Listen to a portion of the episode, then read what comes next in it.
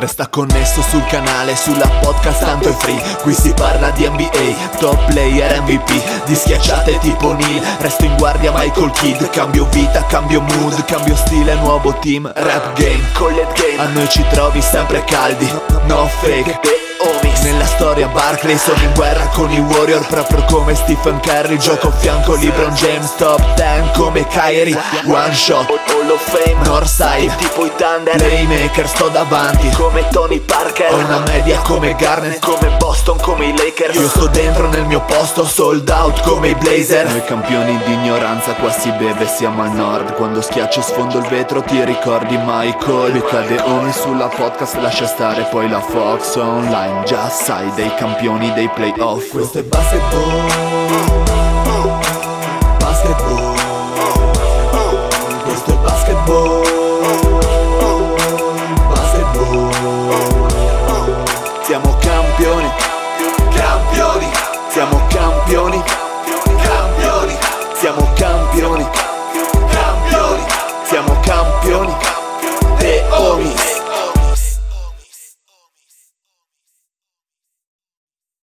Benvenuti a questa ultima puntata di The Homies, l'ultima di Bello! questa stagione. Ultima per sempre. Oh, ultima per sempre, chi lo sa, un saluto dal Dile, alla prochaine. Bella! Fa sempre ridere, eh?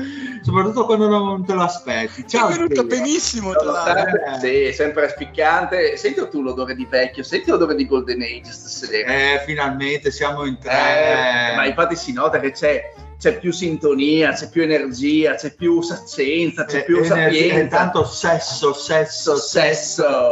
E E a propos- due mani. E a proposito di sesso, ciao Fede. Bella ragazzi, devo dire che adesso posso, posso constatare che normalmente c'è sempre il Mario, a volte non c'è lo zio. Ora che non c'è il Mario ma c'è lo zio, posso essere sicuro di una cosa. Era il Mario che puzzava. È ufficiale. Eh, ma il Mario sai che benissimo che con, le sue, con i suoi tonnellaggi basta un soffio eh, di, di movimento impercettibile del pelo cutaneo e già suda. Eh, il Marione acido dei, Esatto. degli e c'ha un caseificio sotto le ascelle. E non solo, anche nelle parti intime mi hanno detto. Ma sai che sono felice, Fede, perché sto preparando i libri da leggere sotto l'ombrellone. Che bello. Sono andato a ripescarmi una bella mail che mi avevi mandato tempo fa e ho messo... Brandon Sanders. È bravissimo, ho messo Cazzo, il coraggio, cazzo. No, mi segue come un disperato. Eh, allora, scusate, ma- Mistborn. Stai, buono, Eh, sì, ma eh. scusami, facciamo così. Invece di parlarne adesso, visto che è puntata, ultima puntata, cazzo duro, Sì. coglioni, facciamo una piccola intro inutile di basket e poi andiamo di libri, ad esempio. Eh, no? perché Visto certo. che insomma abbiamo i libri sotto l'ombrellone, Eh, diciamole questi sì, libri. certo, certo, eh, ma certo. Mi piace, mi piace molto, molto sta cosa. Cioè, e poi si parla di gnagnera, ovviamente. Ah, beh, è chiaro. Bene, Vabbè, allora- parliamo di basket più o meno quanto il Lorenzo normalmente dura a letto. Ok, 10 minuti quindi. No, 10 secondi. tipo No, ragazzi, è- finito, ragazzi. Infinito perché Lorenzo a letto mai. Eh? Allora, domanda, grande, domanda Fede, Amen, come ha giocato la- quella partita di Summer League? Che era una domanda che ti volevo fare perché Sì. ho visto un attimino i tabellini, volevo vedere Amen Thompson eh, come, come giocava, Scoot Henderson non, ha- non gioca in questa Summer League credo, e quindi No, ha giocato una partita anche lui, proprio quella Ah. contro i Rockets, e si è infortunato nel terzo quarto alla spalla. Perfetto, ottimo, già un infortunio alla spalla, partiamo bene in Summer League poi che i ritmi sono quelli che sono.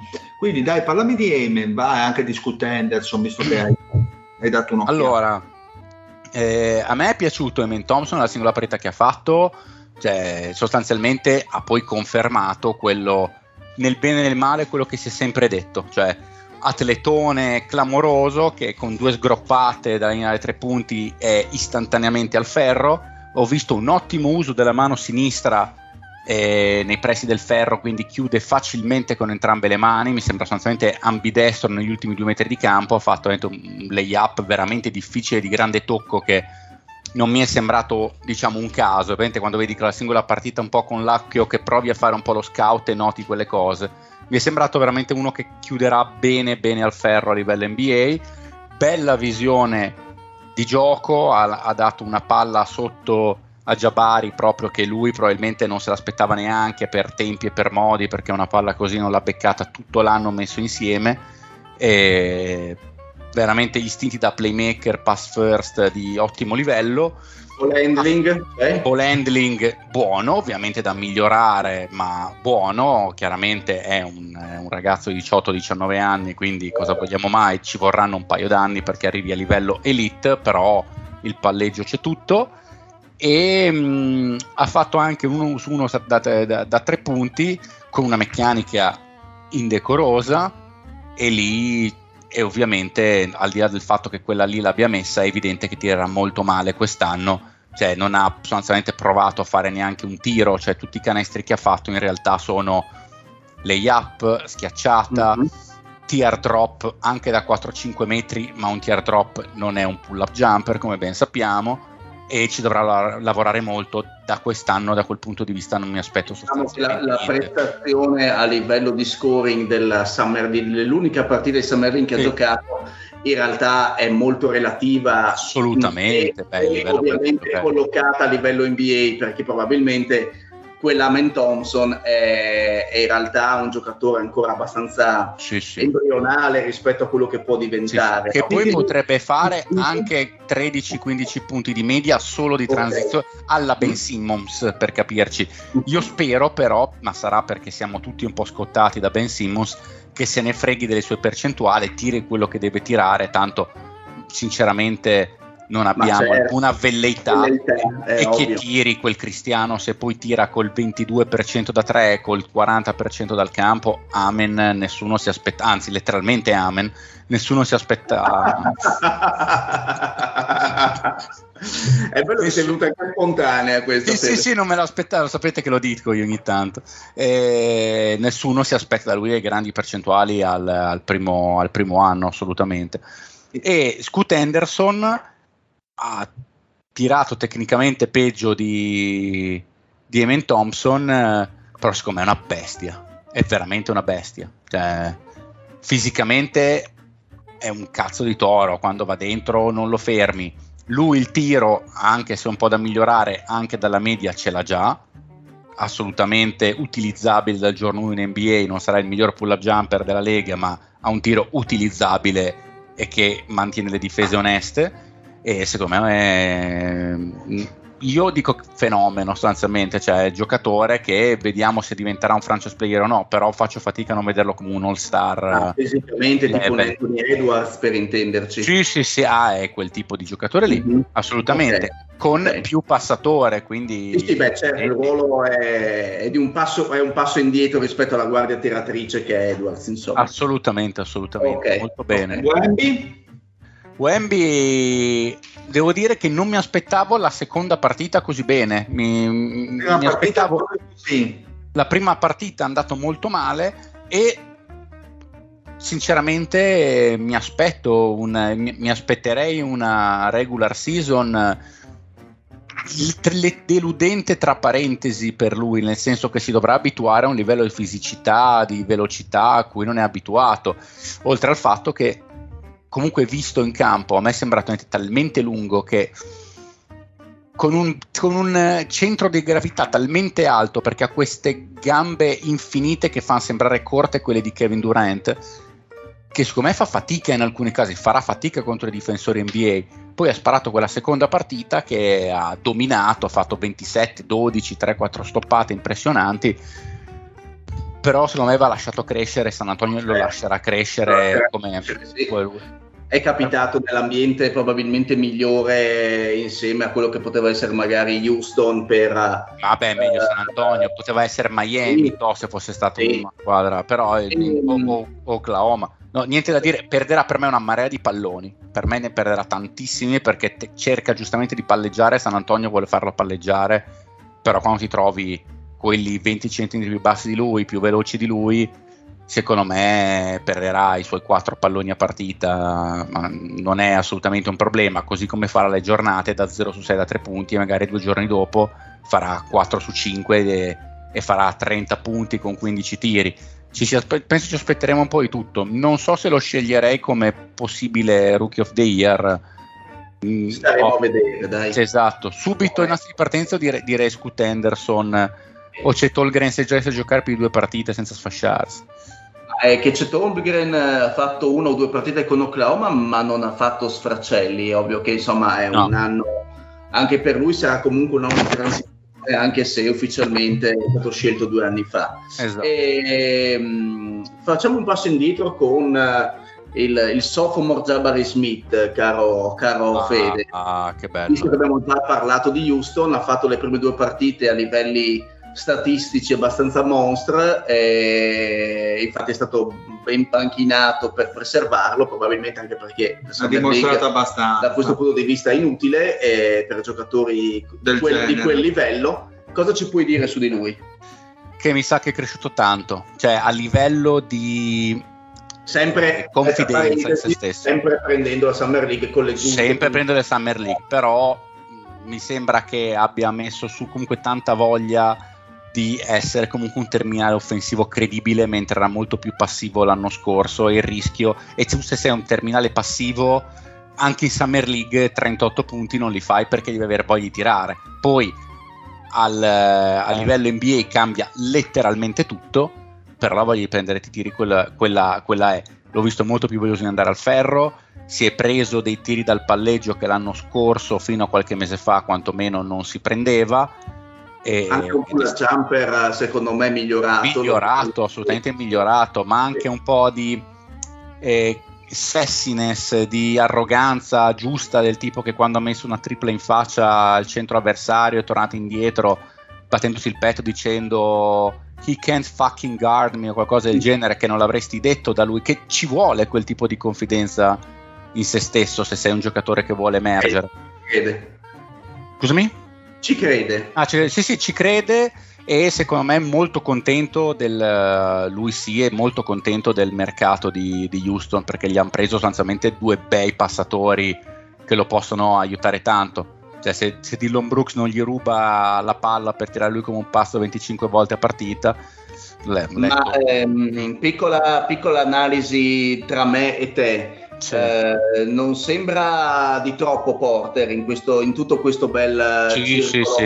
è il convitato di pietra è il convitato di pietra sono d'accordo okay. con te. Eh, eh, non so rumor, cos'altro a giocare rumor a, a, riguardo non ce ne sono però mi sembra. Cioè non no. ho sentito mai nulla su Porter. No, assolut- eh, hai ragione, penso perché non ci sia nessuna scelta, scelta scusami, fretta sì, di eventualmente cederlo, vorranno provare e che cosa hanno in mano per poi... No, per logica non, non, dai quei soldi a, a, Van Vliet e non fai non giocare una tua quarta scelta assoluta per far Assolutamente. giocare Mi sembra abbastanza logica come scelta, no? Assolutamente. E, e poi... Ha punto... la scadenza Porter? Perché il, no, il, il Kevin Porter ha un quadriennale, ah, quadriennale, di cui è completamente garantito solo quello di quest'anno. Quindi è anche abbastanza appetibile come contratto. In realtà l'anno prossimo e i prossimi anni sono tutti quanti parzialmente garantiti. Sì, è un buon contratto, quindi il suo a livello eh sì. di, di, possibilità di scambio. Esattamente, perché è garantito per 15 milioni e 8, cioè tutto quello dell'anno che viene. Quello del 2004-25 è garantito un milione. È benissimo. Quindi... E, ehm, a proposito di eh, diciamo, possibilità di, eh, di, avere più giocatori per ruolo, sì. in questa Summer League eh, ha giocato sia come eh, shooting guard, quindi dove dovrebbe giocare Green, e, ma anche come alla piccola, quello che è stato un pochino per, per alcuni visto un pochino come la stile of the draft, quindi Whitmore Uh, come ti è sembrato? Parliamo tanto di Houston perché effettivamente tante belle scelte, tante belle scambi sono, sono caduti lì, quindi vero, vero. Il, fede, il fede informatissimo. A me nel complesso è abbastanza piaciuto come giustamente ci, ci dicevamo comunque ha smattonato in maniera impressionante nell'ultima partita nel, in quella prima aveva fatto un più che onesto 3 su 7 va detto quindi il, il, tiro è sicuramente molto più avanti di quello di Eman Thompson, quindi il, è chiaro che poi sulla singola partita può succedere un po' di tutto. Mi è piaciuto e sarà che ci voglio vedere io questo, ho visto alcune cose di buona intelligenza da buon tagliante, soprattutto tagliato molto bene al ferro in più di un'occasione. Ci vedo un buon potenziale perché diventi un gran bel role player, poi magari mi sbaglio diventa qualcosa di più. Però sarà che io me l'ero prefigurato, come avevamo già detto con il Poz, eh, una delle ultime partite, cioè delle ultime puntate, che magari se va bene diventa una roba simile al Wiggins di, Golden State, quindi io l'ho inquadrato sotto quella luce lì. Se uno è un buon tagliante, mette su un buon tiro ed è un discreto difensore, va poi be- va, secondo me è, quello, è quella roba lì. Non voglio dire che mi aspetto diventi una star puoi passare da Wiggins a Josh Richardson, insomma, poi c'è, c'è, c'è, la forbice abbastanza ampia su che cosa sì. puoi diventare o meno se... Che nomi che esatto. Eh, boh, ma ti ricordi il, il, Josh Richardson di Miami? Era uno che tagliava di continuo. Sì, sì, aveva anche un gran bel poi, tiro, cioè, quello lì era forte, Josh Richardson, minchia. Eh, eh. E, um, invece Altre cose che hai visto oppure mm, che ti, hanno, che ti hanno sorpreso in questa Summer League o comunque in questo periodo, Fede? No, devo dire la verità, molto altro di tante altre, di, di, delle altre squadre non ho visto, ma perché io ho visto la, la mia per ovvi motivi perché mi, mi interessavano tanto i giovani, quindi non ho tantissimo a dire su una roba che effettivamente è poi il, il livello che è cioè, non, eh, non, so cosa sia tornato a fare Murray in Summer League perché era un gigante tra i bambini. E ho visto Shadon Sharp perché mi piace tanto il giocatore che è una partita sparacchiato, però secondo me ha un talento impressionante. Su, su Portland, visto che nomini sì. Sharp, allora eh, la scelta di Portland e eh, a questo punto mi viene da dire il futuro di Portland. Eh eh, nel senso, parliamo innanzitutto della scelta. Eh, anzi, abbiamo già accennato un pochino alla scelta. Dici, sì. Esatto, che in qualche modo la sensazione che questo sia forte, forte, forte. Poi Mamma. ovviamente dipenderà da lui che cosa potrà diventare, però eh, quello che c'è in ballo è altro, nel senso eh, il destino un pochino del, del, del veterano no? di Lillard esatto. eh, che mi sembra che sia molto molto lontano dall'Oregon, mi sembra di capire. Eh sì, cioè, per forza. Beh, lì secondo me vengono fuori una bella discussione perché anche io voglio sapere la vostra opinione, ne discuterei molto volentieri. Intanto cosa ti chiedo io a te, a te, a te Dile, cosa pensate di quello che ad ora è il pacchetto di, di, Miami che sostanzialmente Tyler Herro, i due prime, che sia due prime, due prime uno swap, comunque tendenzialmente il pacchetto in termini di giocatori è quello lì, vi sembra adeguato per Lillard? È troppo poco? Ma allora, eh, so che comunque... Eh, Portland ieri... vorrebbe, scusa se intervengo, vai, vai, vai, cioè, ho sentito che vorrebbe più un pacchetto alla Durant, che mi sembra... Certo. Troppo. Sì. Partiamo da questo presupposto, quello che quello, Vabbè, che, vorrebbe... quello che vuole Portland è ovvio che dice io voglio la qualunque, eh, ma perché deve dire che voglio la qualunque perché così magari... Eh. Cioè, dico, dico, che voglio sei scelte così magari qualcuno me ne, dai qua, me ne dà quattro al posto di Miami che ne vuole dar due, è chiaro che il gioco è quello. Ma... Allora, è ovvio che dal punto di vista di Miami hai perso uh, Vincent, hai perso uh, Struss ed è ovvio che tu in quel ruolo attualmente non hai praticamente nessuno quindi è ovvio che da finalista tu vuoi andare sul, su un nome che conta. Mm, il profilo di Lillard direi che è l'unico rimasto in ballo a certi certo. livelli. Quindi secondo me la destinazione Miami tanto nominata è quella proprio più... Uh, anche perché Lillard vuole Miami, ha detto, quindi esatto, è chiaro che si parla esatto. di loro è ovvio che eh, Miami non è che può cedere, può cedere chiunque. Eh, Iero a livello di, eh, di contratto è stato rinnovato, quindi ha un contratto interessante.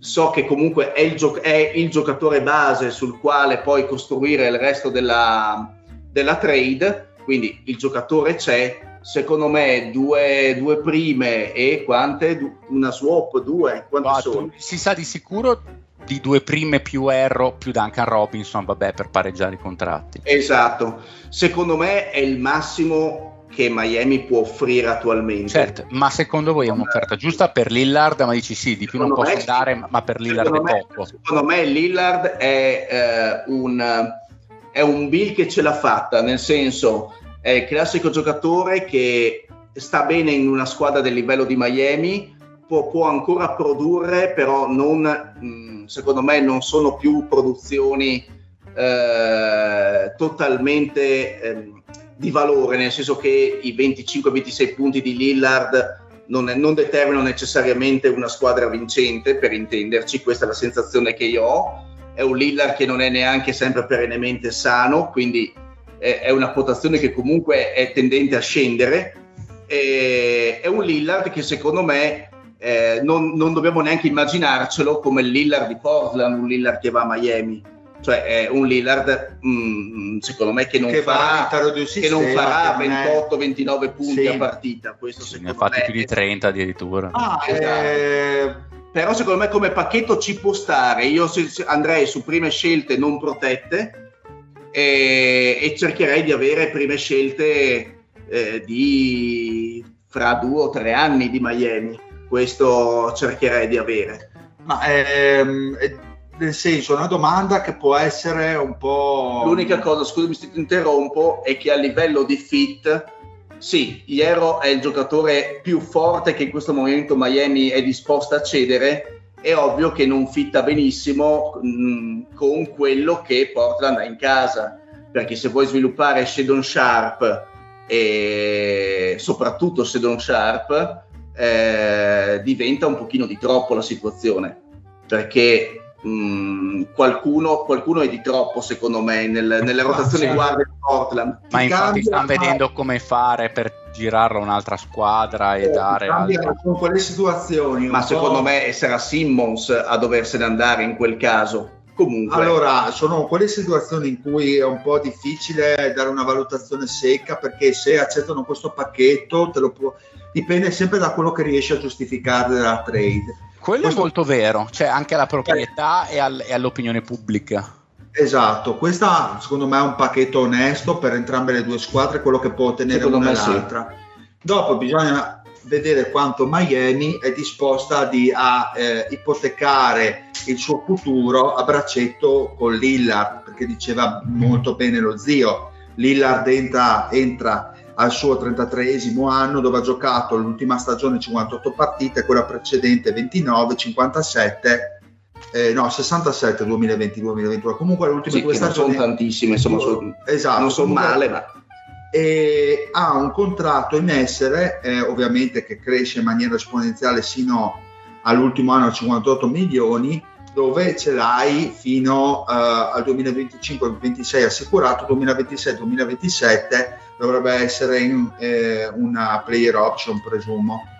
Quindi eh, anche lì è un contratto lungo di un giocatore che già eh, diciamo in una fase calante della sua carriera. E per me il discorso è quello, cioè in realtà era l'ultimo anno di, di Prime questo qua. Questo eh, è l'ultimo. Sicuramente è quello il mio discorso. Bisogna vedere un po' come per, è stato per i Suns quanto loro vogliono ipotecare è chiaro che, vero, se che buttano... non, hanno play, eh? Miami sì, non ha play in questo momento. È chiaro che secondo me Miami è una situazione in cui devi per forza prendere Lillard se vuoi continuare con questo nucleo a uh, giocartela a alti livelli perché comunque Butler per quanto ti si vuole bene è un essere umano e comincia visibilmente a calare o comunque non si può permettere una regular season uh, così eh, probante come negli ultimi anni perché non, non, ne ha, non arriva, povero uomo, ovviamente anche lui è stato spremuto negli anni come un limone, quindi secondo me ci possono mettere vicino anche due swap e per buona pace di Miami eh, non si rovina niente perché mm. comunque ti committi per riuscire a arrivare a essere competitivo ancora secondo me io darei un, un paio, paio di anni. anni. No, eh, vedo che c'è la tendenza generale a invecchiare le squadre per concentrare la, il talento in tarda età, nel senso che per ovvie questioni di, di gestione contrattuale eh, si arriva poi alle situazioni Clipper, situazioni Suns, situazioni Forte, Miami, situazioni Lakers, cioè con squadre eh, potenzialmente piene di talento, ma un talento in, in declino che se, la, che se, la, gioca tra l'altro nel giro di una finestra molto molto breve, perché qua parliamo per tutte queste squadre di uno o due anni di massimo di, di massimo splendore. Però lì sono, cioè, alla fine non, è, non si tratta di discorsi, secondo me, eh, di programmazione, di squadra, è una questione politica, di, di, marketing, di voler essere competitivo sul lungo termine, perché una Miami non va da Lillard, una Miami direbbe, boh, una volta ormai Butler finisce il contratto,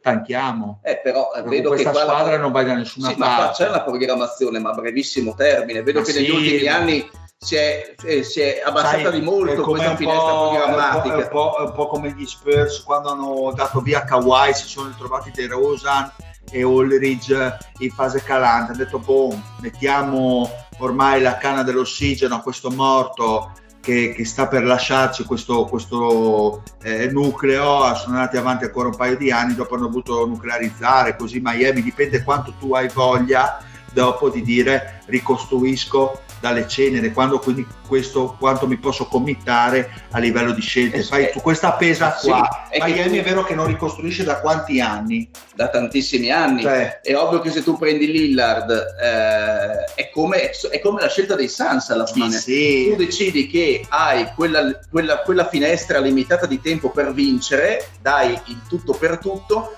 Ovviamente i Suns hanno delle motivazioni che Miami non ha eh, perché effettivamente la scelta di Miami mh, da questo punto di vista la condivido il tuo pensiero è un po' particolare per essere Miami. eh, però effettivamente tu hai una serie di giocatori che sono nel tuo core da eh, 3, 4, 5 anni e non riesci, hai deciso di costruire così, non riesci a cambiare la gestione quindi tenti di vincere con quello che hai aggiungendo dei gettoni migliori possibili. Beh, comunque è un bel gettonone per loro, Lillard è tanta tanta tanta sì, roba. No, quello che sto dicendo è che effettivamente non è una mossa da Miami questa, oggettivamente, per eh, come no, ha operato perché? negli ultimi anni, perché oggettivamente è una squadra che ha un... Quando ha ricostruito, da quant'è che non, non prende una prima scelta tra le prime cinque, dai? Cioè, comunque eh, negli ultimi anni hanno preso, comunque, han preso comunque Jimmy Butler eh, dalla free agency, cioè è stato nel 2000, nella, nell'estate 2019, non dieci anni fa. Chiaro, ma non è una ricostruzione fede no. alla Houston Rockets per capire. No, ma non sto parlando di ricostruzione, sto dicendo che secondo me prendere Lillard per prendere una star ci sta, ci eh, sta, ci sta. E finora no, è, no, no, è, è, abbastanza da Miami mercato glamour sì, secondo me che sì, prima non si nessuno dico solo che l'età media in cui questa squadra diventa competitiva è mo- discretamente alta tra Butler e Lillard da due anni. Ma due anni ce l'hanno loro ce l'avranno i Lakers ce l'avranno i Suns ce ah, l'avranno certo. i Clippers. Però ci sta a dire abbiamo fatto, abbiamo fatto le finals ci sta a dire abbiamo fatto le finals a me faceva un po' sorridere quel discorso perché mi è passata per l'anticamera del cervello anche a me nel gruppo Telegram in cui si è detto ah, adesso Denver ha dimostrato che si può eh, vincere con eh, le scelte basse. Però o comunque ricostruendo no quella è una cagata ovviamente eh, è, è, praticamente l'eccezione che conferma la regola e la regola è quella che dei, dei Miami dei, dei, Phoenix Suns dei Los Angeles che Lakers, vinci col talento. che vinci cercando di accapararti il più possibile in base attenzione in base a quanto il proprietario vuole spendere perché quella è secondo me una discriminante non da poco beh adesso inizia un altro discorso ancora cioè eh, se sei negli anni giusti per spendere, che puoi anche voler spendere. I, ma Lakers, quello... I Lakers hanno sempre speso e non si sono mai fatti problemi. Sì, ma adesso ci sono i regolamenti nuovi. Tra un po' tu puoi anche sì. dire me ne fotto di spendere, spendo 500 milioni, ma se vai sopra l'Apron 2 poi non puoi più fare niente e sei fottuto. Cioè, ah, che beh, tu voglia certo. spendere o meno. No, ma comunque io sono d'accordo sulla valutazione di Lillard, sono perfettamente d'accordo con voi, cioè loro cercano di prendere un pacchetto impressionante Durant-like, però questo era sicuramente, mi sento di dire, l'ultimo anno di prime di, di Lillard in cui ha fatto la migliore stagione in carriera, buon per i Blazers perché possono provare a venderlo certo. a livello più alto mai visto, ma la realtà è che è un giocatore abbastanza ha, relativamente e anziano. e, e, che ha dei limiti fisici secondo me a questo punto abbastanza evidenti. Quello che stavo per dire nel senso è, è, que, è quel tipo di giocatore che per conformazione fisica quando perde mezzo step lo perde veramente e non mi sembra abbia il, eh, le capacità tecniche che eh, può avere un James Arden che ha il problema che si caga nelle braghe, lo sappiamo, ma ad esempio dici vabbè ho perso mezzo step, mi riciclo nel miglior playmaker della Lega per assist a partita. Ad esempio, non faccio più 35 e 9, faccio 20 e 12. Lillard non è quel giocatore lì, è una guardia nel corpo di un play, sostanzialmente una guardia. Diciamo che però non, non mi auguro, anzi sono quasi sicuro che non diventerà un Westbrook, nel senso... No, eh, tiro che ha è impossibile. Esatto, quindi, esatto. Quindi non dico che diventi un Arden a livello di, di, passaggio, ma sicuramente una via di mezzo tra i due a livello di calo fisico, sì. Cioè certo, un giocatore certo. che comunque a mano... integro. Esatto, esatto. Ma eh, sì, il problema di giocatori come Westbrook è solo rendersi conto di, qua, di qual è il tuo posto in Lega. Bravissimo. Perché bravissimo. se lui un paio di anni fa si fosse reso conto di essere il Westbrook che abbiamo visto ai Clippers già due anni fa o anche tre facciamo. Condivido perfettamente. Eh, sì, sì, non beh, avresti chiaro. mai parlato di un Westbrook il macro della panca. Esatto un, di un Westbrook negativo per una squadra. Il problema è che certi giocatori hanno questa mentalità di non accorgersi del loro eh, e ci sta per dire per Westbrook perché quello che ha fatto in carriera porca puttana voglio dire era mister tripla doppia, Oscar Robertson, eh, De No altri moderno, ci mancherebbe perché è uno step mentale molto complicato da fare per un giocatore competitivo così. Però una volta che ti accorgi qual è il tuo ruolo, se Lillard entra, come diceva lo zio, sono d'accordo, a Miami dicendo entro in un certo tipo di sistema, non mi viene più chiesto di fare certe cose, magari ne faccio altre, può essere che invece di quei due annetti che gli si è dato, magari prolunga sì, sicuramente. come il discorso di Bill. Sì. Se Bill si accorge, e sicuramente si accorgerà perché con Durante e Booker non puoi non accorgerti con quei tipi di accentratori di gioco a livello offensivo, ti accorgi che Bill in realtà devi fare l'Aaron Gordon, eh, lì dici, boh, l'hai preso a un contrattaccio da merda per quello che mi dà, però lo sopporti anche ben volentieri dipende sì, anche, anche perché ha uno skill set molto adatto. Esatto, dipende. Lila, se ribadisco il concetto, entra in Miami, sa qual è il suo posto, sicuramente con Spolstra con Riley glielo faranno capire e in tutti i modi. Allora lì diventa un giocatore per tre anni, non dico tutta la durata del contratto che ha in essere, ma dici vabbè, mi fa piacere aver Lillard anche a 50 milioni l'anno. Sì, e comunque secondo me il pacchetto finora proposto mi sembra abbastanza equilibrato per un giocatore, sì, per un cioè Miami ci può mettere qualcosina in più giusto per dire boom vabbè vogliamo ancora giocare due o tre anni competitivi e vedere di divertire ancora un po' la piazza sì, al massimo ci metti che cazzo ne so qualche eh. baltone di merda che ma sì quello che gli piace a Portland esatto. e poi Talerero giocherà boh, forse metà stagione a Portland lo rifinano subito quello lì figurati tra il Blazer che gli frega di avere ormai che dai via lì la devono tirare una nuclearizzata di quelli fotonici ci sta, mm, ci sta, ci sta. Beh, secondo e... me i Blazers comunque hanno veramente, cioè, hanno da quel che si sente, quello che hanno detto è possiamo anche aspettare dei mesi. Per certi versi hanno ragione, nel senso che tanto e... Miami quel pacchetto glielo dà uguale anche a febbraio. Alla peggio Lillard non gioca e allora non gli frega niente perché tanto il punto è sicuramente scegliere alto anche la prossima stagione già hanno sculato il backcourt del futuro tra Scoot Henderson e Shadon Sharp, allora che cazzo gliene frega? Cioè, ma indubbiamente.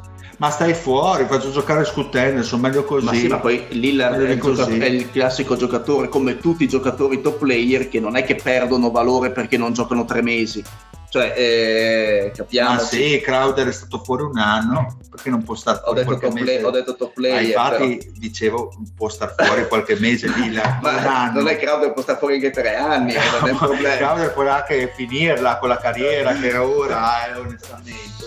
invece del pazzapirra di Zion, cosa vogliamo dire? Si leva dal ca- Tra l'altro, eh, ho sentito che il, il, proprietario dei Pelicans ha i coglioni rotti che è molto deluso della situation. Ma sai che io sono convinto dentro di me, ma è la mia sensazione. Zion è un coglione, ma io sono sicuro che se tu lo metti in un ambiente dove perde di essere necessariamente la prima attrazione, e per attrazione parlo anche a livello circense, eh, secondo me è un giocatore che potrebbe anche essere recuperato, ma deve andare via da New Orleans perché ormai ti sei completamente bruciato tutto quello che potevi bruciarti attorno, secondo me. Eh, Pelicans male male. Poi è ovvio che un giocatore del genere Peccato. sei sempre indeciso se uh, co- cosa far di lui, perché oggettivamente quando è in campo è un, è un giocatore di basket. È la Madonna, altro che un eh, giocatore che sposta. Fra esatto, l'altro. però quando non c'è... Dici porca puttana perché non, non l'ha scelto qualcun altro perché fuori dal campo fa più danni che, di, di, quanti potrebbe farne una persona con un minimo di qui. Ah, è che il problema è che Zion, secondo me, eh, già adesso, ed è brutto dirlo, nonostante il grande talento e come ripeto, oh, potrebbe spostare tranquillamente perché il talento, la fisicità, a parte la panza, però la fisicità ce l'ha, però ho paura che già, già, in questo momento della sua carriera dovrebbe essere, come diceva lo zio, un po' ridimensionato sul campo.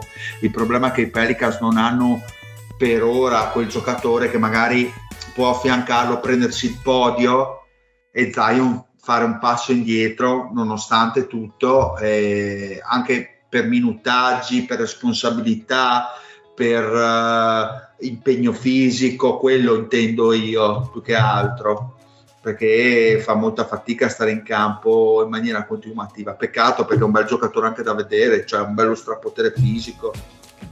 Eh, però ha quel fisico lì che mal si concilia probabilmente con i movimenti dell'NBA. Io continuo a pensare che tra l'altro ha un contratto cioè, poi si sfascia. Eh? ha un contratto interessantissimo per essere un giocatore così perché comunque ha 36 milioni l'anno a crescere che non sono tanti per un giocatore che sposta così è ovvio che eh, tu devi, che mettere sulla bilancia, devi, mettere sulla, eh, devi mettere sulla bilancia tutto quanto cioè quanto ti pesa negativamente.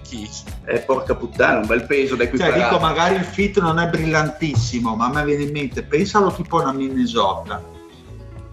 Anche no, no, no, non è assolutamente l'ambiente ideale per Zion, ma scherzi. In Minnesota o hai la mentalità di, di applicarti e concentrarti solo sul basket, se no ti spari un colpo e ti fai di droga dopo un mese. Cioè ci vuole secondo me una, una, una, una società, un profilo di squadra molto più rigoroso eh, per poterlo secondo me limitare e cercare di recuperarlo. Faccio un esempio, gli Spurs di turno, eh, per quanto siano nominati sempre loro, ma di certo realtà come Minnesota, Charlotte, eh, via, devono andare essere il più lontano possibile da giocatori come Zion, cioè lì devono andare giocatori che abbiano già eh, una mentalità cestistica sviluppata, se no li perdi eh, in posti del genere, devi andare Miami per dirti, cioè in posti dove vengono inquadrati, non dove sono allo sbando, perché poi se no diventano, diventano dei mostruosi. Eh, no, sono d'accordo. L'ho detta, ma mi hai fatto ragionare sul pensiero. E abbiamo finito di parlare di basket. Me lo auguro. Di parlare di cosa? Ah, ok. Di parlare di basket. Di parlare... No, l'unica cosa che mi sento di dire è che spero che il James Harden eh, muoia male. Che bello. Ma alla fine oh, che ha fatto? Firma, alla fine cosa firma, firma, no, quello che è venuto fuori sostanzialmente è che si è, si è, offeso, si è sentito tradito, a quanto pare da quel che ha detto la Ramono Shelburne da poco, la, la maledetta culona, eh, che però a volte qualche cosa la zecca, che si, si, a quanto pare si sente un po' tradito perché lui pensava che eh, avrebbe ricevuto un, la sua bella estensione al massimo suo bel, eh, la sua bella max extension perché eh, l'anno scorso aveva lasciato un po' di, di, soldi sul tavolo per permettere ai Sixers di fare il, eh, il, loro mercato sostanzialmente quindi ha detto eh beh io ho lasciato i soldi sul tavolo per l'anno prossimo max extension giustamente i Sixers hanno detto ma anche col cazzo perché non sei oggettivamente un giocatore dal massimo salariale eh, quello si è offeso e ha chiesto di essere tradato. Poi, secondo me... La cosa cioè, è molto part... però, mi sembra. Eh, ma sostanzialmente lui ha chiesto di essere tradato e ha detto oh, va bene, vediamo un pochettino, fretta non ce n'è, tanto lui ha optato dentro il contratto, quindi è sotto contratto anche se in scadenza, ma come vedete non se lo sta inculando nessuno.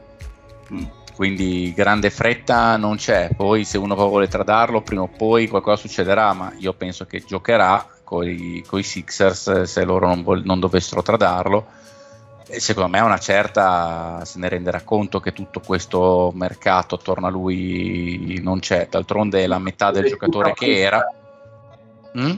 È tutta fuffa, Fede. Tutta fuffa, cioè il, il, James Harden è tutta fuffa, è un maledetto. Ma sì, cioè. ma sono tutti rumor solo per creare un hype intorno a un giocatore. No, beh, è vero che gli ho chiesto la cessione, non è che non è vero. No, ma non sto eh. dicendo che non è vero, sto dicendo che probabilmente lui se la sta tirando, sta provocando per cercare acquirenti, per sondare il mercato. Certo. Ma sì, eh, non è, stiamo sì, parlando ormai è noto che lui è quello che caccia i minestroni e playoff, ormai eh, è successo. Certo 12 anni di fila, secondo me non ci casca più nessuno. Ed è uno che se dice qua non, non ce l'abbiamo fatta vincere, la colpa è degli altri, chiedo la cessione. Secondo me le altre squadre si sono rotte il cazzo. Ma eh. quindi sulla sua lapide quando morirà ci sarà scritto Arden il cacasotto, tipo una cosa del genere? Sì, sì, beh, ci saranno due perizomi e, la minestra Andati. del casale. Sì, sì, anche secondo me è un bel minestrone, sì. Allora, sì, l'unica, l'ultima altra cosa che mi sento di dire, poi basta col basket, che è uscita da poco, una roba, ce l'ha detta Zach Lowe da poco, è che i, i Raptors non se la sentivano a quanto pare di tradare sia Cam o Anunobi per la numero 3. Mm. E oh. se è vero che no, i, i, Raptors non volevano tradare sia Cam per la numero 3, cioè per Scoot Henderson, cioè a quel punto Ugiri ha detto buona ho fatto una roba incredibile ho vinto il titolo con i Raptors adesso voglio veramente giocarmi di merda per i prossimi 15 anni perché posso perché mi sembra una follia incredibile. Mm, io però lo capisco sinceramente. Anch'io buono no, dai. troppa roba per una 3 cioè, ma dipende cos'è quella 3 se la 3 è già Barry Smith capisco ma se la 3 è Scoot Henderson dipende qual è il giocatore. Scusa, ma, cazzo, ma nel momento tecnico eh, di, di Toronto cosa te ne fai di Siakam? Eh? Attualmente in questo momento storico nessuno, però eh, non te ne fai assolutamente niente, scusami. Però eh, non è che Toronto è, è, una squadra storicamente immobile, quindi non è che non, non, sposta, non muove, non fa buone scelte. Non è detto che magari quest'anno vada, vada abbastanza nel limbo e poi il prossimo anno faccia qualcosa. Il Comunque hai un Sakam. Il fatto è il prossimo anno. Sakam è in scadenza, eh? Quello stesso. Mm scade quando? E questa Scatti, io, se io ricordi va, va in, è a scadenza, si chiama. adesso lo, lo, controllo. Vediamo il sia cammone. Vediamo, vediamo. Eh sì, scadenza 2023-2024. Mm. Quindi cosa fai? Gli dai il Super Max 290 milioni a Siakam che è forte, ma fa 30 anni l'anno prossimo. Niente cioè, poi magari allora se dicevo cambia, culo, eh, però. Eh. Sì, sono d'accordo con te allora, Fede. Tanta, tanta roba, però. Eh. E ancora, eh, eh, posso capire i Pelicans che non se la sono sentita di tradare Zion per la 3 o quantomeno di metterlo sul piatto, ma perché se per caso è sano, cioè l'anno scorso prima che si rompesse erano il numero 1 ovest i Pelicans, almeno ha più senso ma che Toronto quanto può permettersi di tankare una franchigia sì, deve tornare a far merda, merda, merda, merda per un bel po' di anni, di costruire tutto da zero.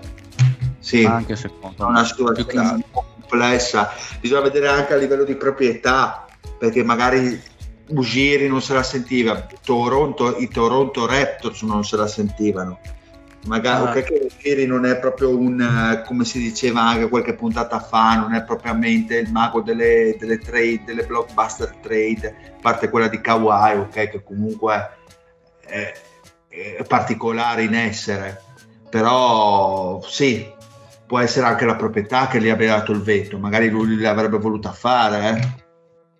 ci sta se esatto. a in scadenza con un super max ha un valore diverso a 30 anni può, può diventare un contratto impegnativo da spostare. Esatto. Il prossimo Comunque, anno scusate, stage per prenderti una scelta del genere. ult- ultima domanda che vi faccio al volo, ditemi la singola squadra di cui vi è piaciuto di più il mercato, e che ha fatto il miglior mercato secondo voi.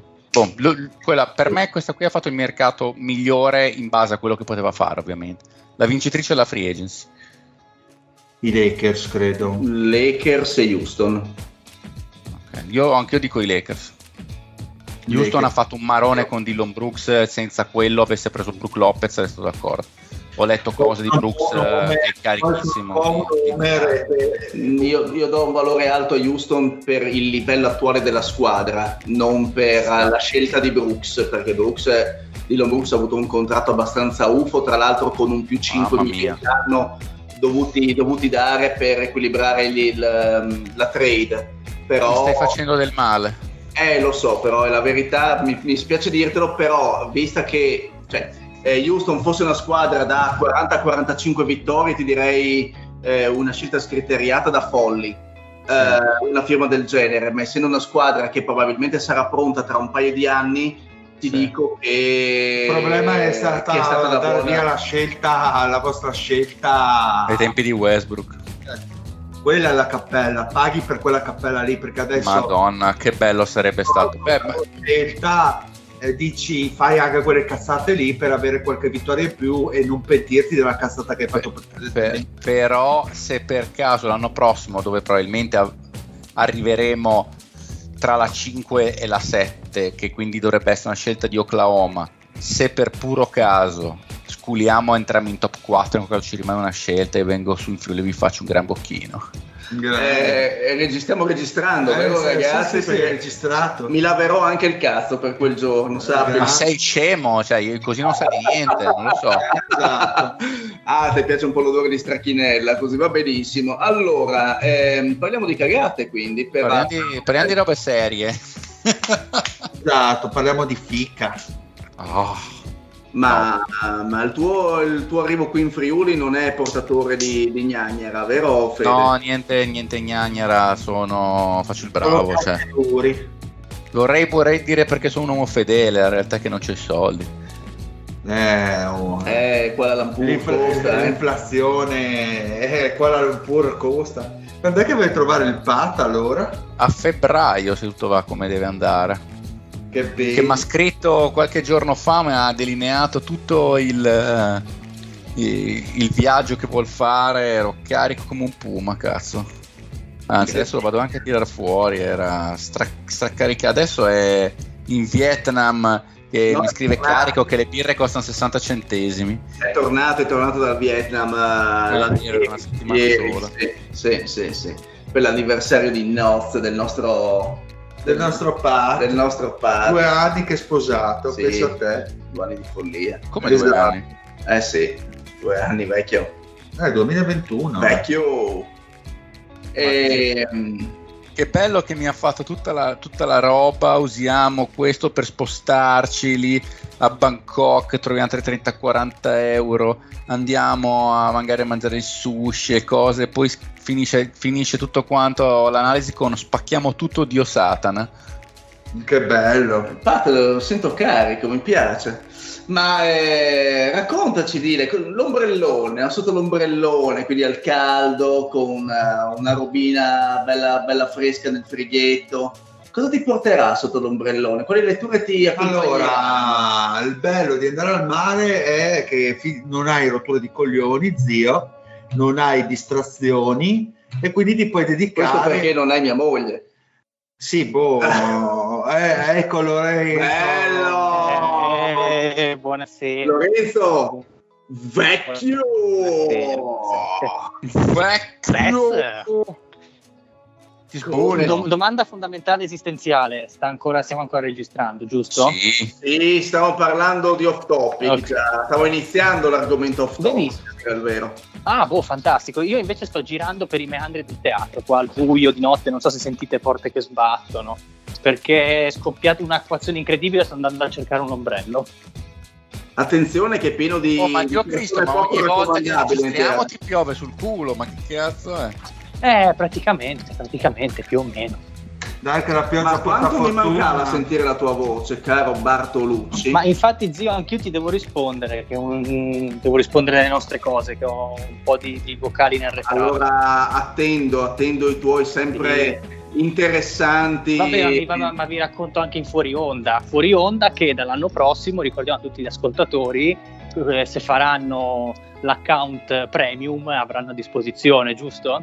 Esatto, esatto, certo. esatto. Comprese anche le parti tagliate, ricordiamolo. E soprattutto, soprattutto, quindi stiamo lavorando per voi. Allora, Dile, cosa, che lettura avrai? Allora- che ci, ci consigli per l'estate? Vai. Ciò ci- vorrei leggere sicuramente Dune, che l'ho Ah, comprato. proprio, proprio da, da spiaggia, leggero. Sì, sì, sì, da spiaggia. Ma scusate un attimo, scusami dire se ti interrompo, ma il Mario? Ma Mario non c'è. Ah, non c'è, va bene, perfetto. Che brutta persona. Poi avevo comprato l'anno scorso un eh, bel tomo, un bel libro, però adesso non mi ricordo il titolo, che è proprio parla di basket ed era tipo 100 aneddoti sul basket, una cosa del genere. Una, una roba del genere, era anche carino, che raccontava degli aneddoti sui giocatori, su 100 giocatori così a caso, con eh, eh, statistiche Ma in italiano? eh, no, era americano, eh, però non mi ricordo il, il titolo esatto. Vediamo se riesco a recuperarlo. Ma non è tipo Basketball and Other Things di Scia Serrano, tipo una roba del genere? Che so che, che lui fa questo genere di libri un po' aneddotici, con curiosità, roba del genere. Allora, fammi vedere che può essere che sia quello, eh. Quello con una, una copertina un po' cartunesca, con dei giocatori stilizzati. Bravissimo, proprio quello. Grande Lorenzo, proprio quello. Basketball and Other Things di Serrano. E- Serrano.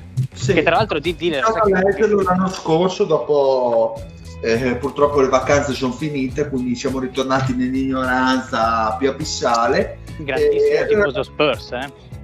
Eh, vabbè, oh, non tutti sono perfetti, però... Puoi sempre bruciarlo dopo averlo letto. Beh, quello è chiaro, però era molto molto carino, molti aneddoti, molte statistiche, e quindi finirò quello e dopo vediamo se riesco a iniziare Mistborn, che è una Quella. settimana... Il Mistborn del, del Sanderson. Il No, no, no. Spoon. che sarà alla fine della lettura, sarà quello l'effetto. Quante pagine ha Mistborn? Te lo dico perché non me lo ricordo. Sono molto veloce io a leggere, quindi... Ma Ah, io a fare altro. che- cartacei o digitali? Allora, Dune e Serrano l'avevo comprato eh, perché il bello no, del delle località balneari è che hanno questi negozietti di libri eh, a i- queste librerie indipendenti. hanno pre- queste librerie a prezzi scontatissimi perché sono fondi di magazzino, quindi roba che appunto le- li spacciano per le letture sotto l'ombrellone, quindi costano veramente poco. E avevo trovato appunto Dune il Serrano in forte sconto e li ho presi cartacei, se no eh, PDF tutta la vita. Ormai sono passato anch'io abbastanza digitale, nonostante il mio amore per la carta, il profumo della carta e quant'altro. Eh, la Cioè, cartina. ti piace il profumo della carta, è Eh. chiaro. Se è verde è anche meglio. Comunque. Comunque circa 700 pagine il primo di Mistborn. Sti cazzi. In quanto, in quanto di lei 10 minuti, chi sei? Il... Superman. No, veloce. No, ma, ma va tranquillo. Il, il dottor Pippo, al dottor Pippo questo weekend potrei chiedere cosa pensa della trilogia di Mistborn perché lui l'ha appena finita. Che bibbia. Ma anche il Pippo è fan eh, del Sanderson? Adesso sì. Ah, ecco. Senti con che sorriso A compiaciuto. parte me, Lorenzo, c'è, qual- c'è qualcuno che non hai convinto della lettura del Sanderson finora, mio caro? Ma io non è Bravo. che non sono stato convinto. E io adesso se troverò quando avrò tempo, perché no? Oh, ma Io da amante del- assolutamente no. Ma un amante del fantasy come me non può non leggere il Sanderson, sono Eh, consigliato. infatti, ma non, non può. Eh, È strano che tu non l'abbia ancora letto. È vero? Hai letto, Hai letto tante porcherie, dile. Eh, ho letto tanta merda. Come, come minimo avrai letto le cronache del, del mondo emerso.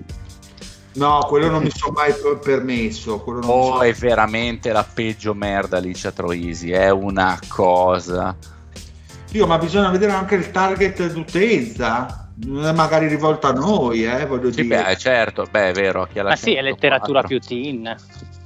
Ma, Ho ma letto- eh, che l'anno, l'anno scorso ho letto eh, Naila di Mondo 9 di Tonani Dario che ha vinto anche premi Nebula, Cassi e Masi eccetera, molto seguito in Giappone perché avevo voglia di leggere qualcosa di fantascienza scritto in Italia però Te sei pentito?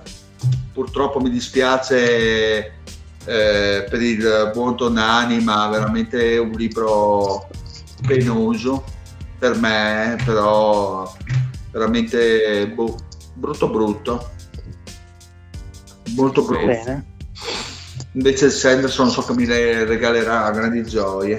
Assolutamente. Oh, eh, se poi c'è bisogno della parte digitale, te li compro io regolarmente su Amazon e te li passo. Come sei generoso. Uè. E lo zio cosa leggerà? Allora, mi sono deciso finalmente a prendere un altro libro della serie di Karl Ove Knausgaard, che è un, per- perdonatemi la pronuncia, ma il, il norvegese non è una delle mie priorità, eh, che è appunto questo scrittore norvegese che vive da tantissimi anni in Svezia e che ha fatto una... mm, le- le- I suoi libri più famosi sono praticamente una serie di sei libri per un totale di circa 3.000 pagine che sono un pochino dei racconti di- della sua vita trasportati, tra- appunto, mh, trasportati su, su carta e che sono a volte anche abbastanza forti perché comunque parla di, di suo padre, dei suoi amori, del suo divorzio, Ma dei ti suoi figli. molto libri, quelli Eh, eh, biografici. però. Esatto, e poi ha un modo di scrivere veramente molto diretto e sincero. Mm, Sai benissimo che eh, per dire mi piace Gutierrez, questo Sì, scrittore appunto per quello. cubano, eh, che So sono che ti piacciono quelli Sì, biografici. esatto, ed è un biografico che non annoia perché comunque è romanzato secondo me molto molto bene e- e- ed è- c'è sempre questo fondo di oscurità molto nordico, molto scandinavo, questo anche ambiente che circonda questi avvenimenti che è molto Che è il coinvolgente. bello di quegli scrittori, onestamente, scandinavi, che hanno, ti riescono a trasmettere un po' quella depressione, Esatto, quel, gla- di- quel ghiaccio che è... Sì, sì, sì, sì, esatto. E, e quindi dopo, mh, dopo un sacco di tempo che avevo letto, eh, come cazzo si chiama, era mio padre, una roba del genere, nel- La morte del padre, adesso prenderò altri libri de- della sua, diciamo, più serie, più famosa che questa qui.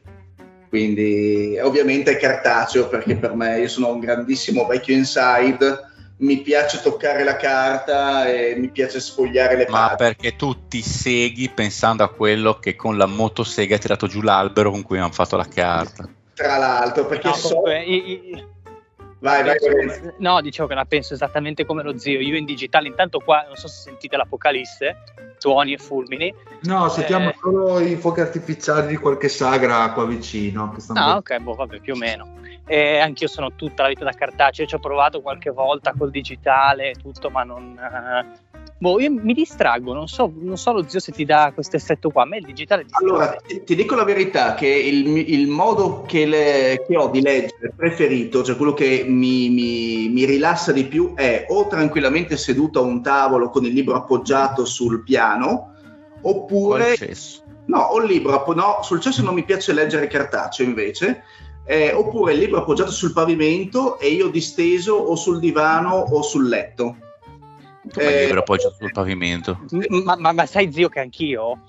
Ah sì, Ecco. io, io- io sul letto uguale, io studio anche così. Esatto, esatto. Invece, ad esempio, su- nel bagno, che è il mio grande luogo di, di- di svago, no, Riflessione. Topolino. Ecco, io ho già difficoltà per dirti in digitale a leggere i, i, manga, che è l'unica cosa che leggo in digitale, ma anche nel digitale mi rompo un pochino il cazzo. Ti Però io devo dire che letture sotto l'ombrellone, appunto, l'anno scorso ho provato a leggere, anche se non è propriamente il top di gamma, col cellulare, però andava molto bene sotto l'ombrellone perché eh, chi è panza munito come me se lo appoggia lì? Grande il sostegno sullo, bravo, sullo sdraio e va di un bene totale cosa che per dire il cartaceo per ovviamente sua forma è un pochino più scomodo. Poi dipende dal tomo che ti leggi perché per dire il Serrano effettivamente è un po' pesante come libro perché ha anche un formato tipo A3, non è una, una 4. Minchia. Ma poi è, è anche un cartonato, è, vero? Bravo, c'è i disegnetti, le cazzate, quindi è un po' scomodo da leggere così. Eh, tipo se ti fai già un libro da 800-900 pagine sotto l'ombrellone sullo sdraio oppure una rottura di balle certo che magari lo zio me lo vedo già sul eh, eh, seggiolli, non sul let- sullo sdraio, non sul lettino. Sullo sdraio, ma io sono. Io, io sono più da lettino, scusate, non sullo sdraio. No, io per dirti, su, allora, se fossi ginnico mi metterei a gambe incrociate e appoggerei il, il libro sulle gambe, ma visto che non riesco nemmeno a piegare un pollice, eh, in quel caso io faccio cosa faccio? Prendo una, eh, una, una, maglietta, così la metto sulla sabbia, ci appoggio sopra il libro e mi distendo sul, sul lettino, se c'ho il lettino, e se no mi distendo anche sulla sabbia e leggo in, in, orizzontale. Il libro deve essere sempre appoggiato, se no non riesco a leggere bene. No, vabbè, ognuno le sue fisse. Eh. E, e voi invece ragazzi avete qualche obiettivo letterario per l'estate? Ovviamente Lorenzo ovviamente no perché è impegnato in tutt'altro, mi sembra di capire. No, no, io sono mutato semplicemente per evitare ai, agli ascoltatori dei noiosissimi rumori di fondo. Eh, io per quanto riguarda i libri ho cominciato dopo un periodo di relativa inattività per mancanza di tempo, anche un po' di voglia, la guida galattica per autostoppisti. Porco cane, che quello ce l'ho nella... Che sono arrivato al primo, alla prima ottantina di pagine, quando ancora tutti gli eventi si devono evolvere. Diciamo che è un tipo di ironia e di comicità molto british che deve piacere, cioè è tutto molto basato sul nonsense, su situazioni assurde che um, per quelli che da dire che vogliono capire assolutamente, vogliono cercare la ragione, tutte le cose che vengono scritte, ecco, lasciate perdere perché sennò diventate veramente pazzi, perché veramente ci sono dei passaggi che devi lasciarli filare e senza avere la presunzione della necessità di capirli, però scorre bene, è molto leggero, poi eh, l'ho cominciato perché lo senti citare praticamente da tutti come un grande caposaldo della cultura pop, Vero. eccetera. Quindi, quindi, ho detto, boh, diamoci, diamoci una chance. Tra l'altro è uscita una, un'edizione della Mondadori molto comoda, tanto il tuono, che, perché la guida galattica mi sembra che sia un insieme di sei libri ed è uscita una versione della Mondadori che li racchiude tutti e sei, quindi è abbastanza comoda anche da portarsi. Sì, deve essere quella che ho anch'io, edizione economica, mi sembra. Sì, esatto, un'edizione economica senza sovracopertina, molto mm. semplice, appunto, che te la sbatti nello zaino e non, sì, non hai neanche sì, troppe sì. remore a portartela in giro. Lo comprai a suo tempo, però non l'ho mai letto. No, comunque lì, diciamo che non è proprio il mio genere di letteratura, perché io fantascienza in generale eh, sono discorsi che sono venuti anche fuori quando faceva le nostre classifiche, non è che sia così... Mh, mm, eh, no, così vicino ecco, della fantascienza. Io amo molto già il cinema di genere, la letteratura di genere, perché mi piace anche la narrativa, per l'amor di Dio, però ultimamente non ho voglia di stare a sentire pipponi, eh, esistenziali, a Saramago, a tutti quelli che No, beh, poi, poi Saramago ha anche, anche, una prosa anche un po' Saramago, Pamuk, quella roba lì. Sì. Quindi ho, ho, voglia di roba un po' più fresh, fresh, Ma... rompere i coglioni.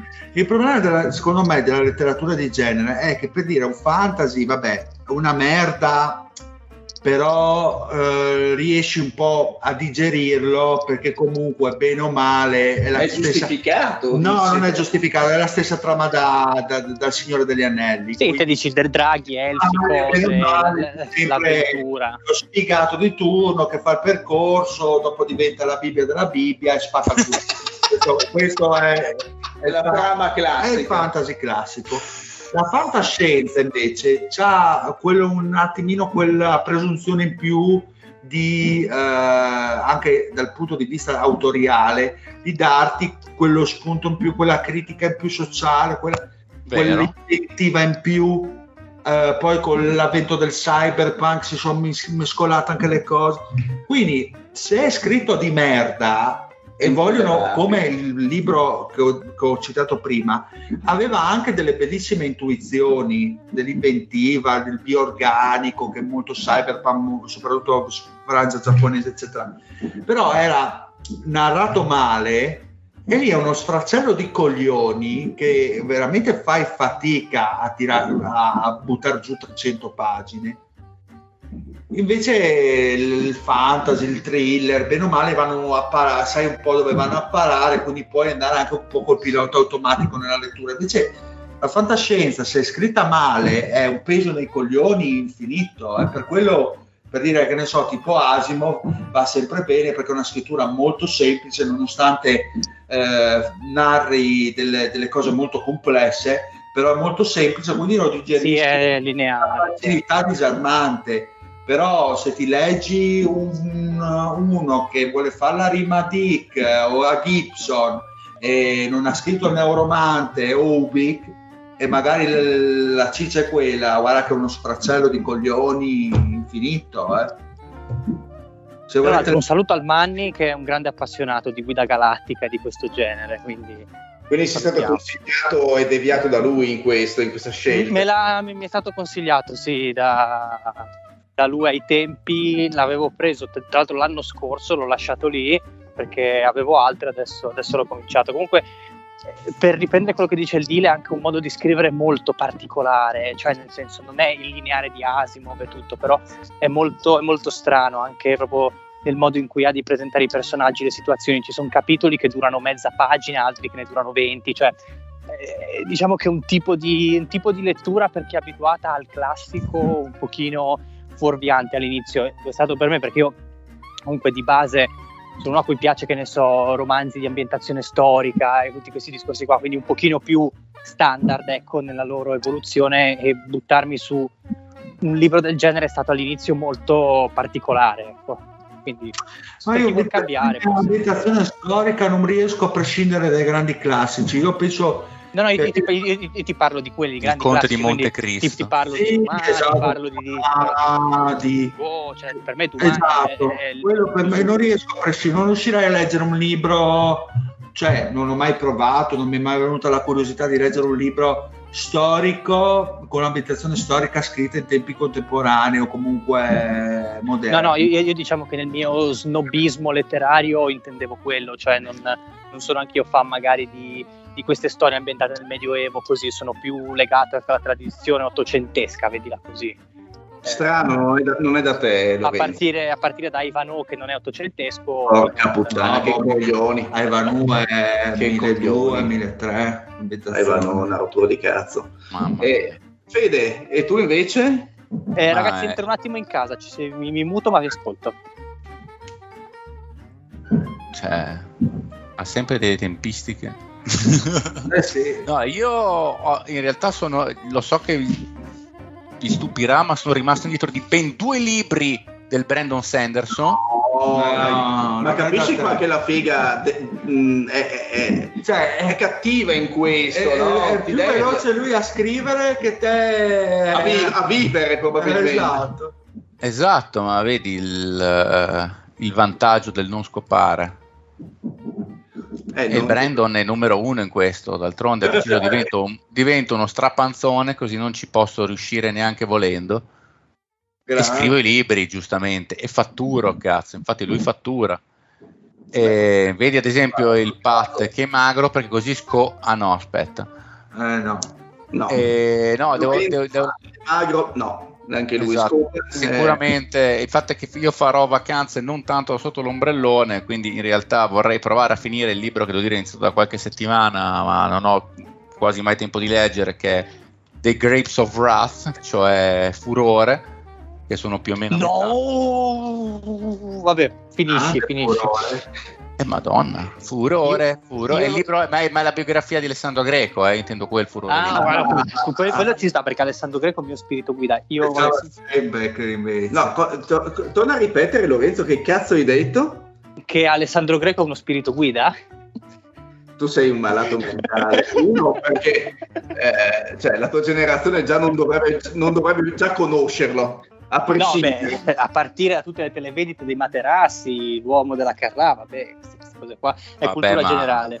No, io furore, de... non, non, so adesso te come l'hai giudicato, Fede, ma lo metto, e quando il Pato ci chiese le classifiche, lo metto abbondantemente nella top 3 dei miei libri più odiati.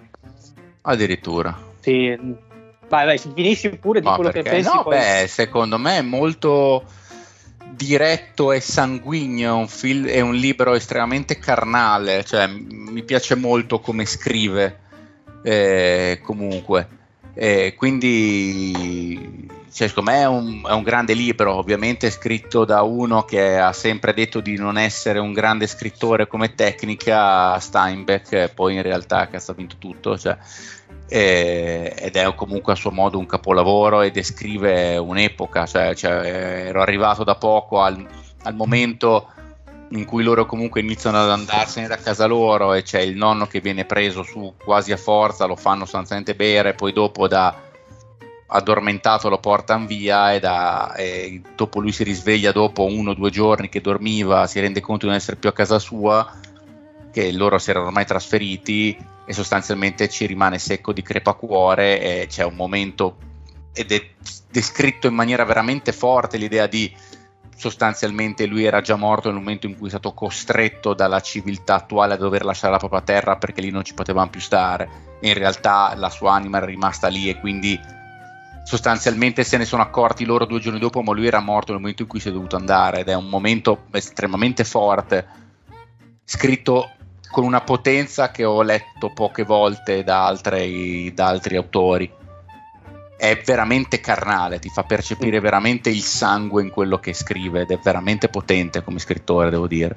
A me cioè. per certi versi forse è proprio quello il problema, che comunque eh, leggendo pagina dopo pagina l'oppressione di questa famiglia, sia quando sono in Oklahoma dove che erano, sia quando vanno in California e sì. tutto, cioè ti mette proprio ansia, che è un po' il discorso che facevo anche non ansia, comunque senso proprio di, eh, di amarezza, di, di, no, no, di negatività ma... e tutto. Allora, un po lì, allora, allora il gioco forte No, no, no, ma, ma allora tecnicamente... Se riesce a causarti questi sentimenti è un bel libro. Tecnicamente dire infatti è ineccepibile comunque perché il messaggio e le emozioni che si suscita sono proprio quelle, sono volutamente quelle, però appunto sono cose che io non, eh, non, ricevo in questo momento da un libro. Sì, non so ma perché il secco da risp- no, no, ma, ma, quello, ma quello ci, quello ci non sta. Voglio, cioè, non voglio, sì, sì.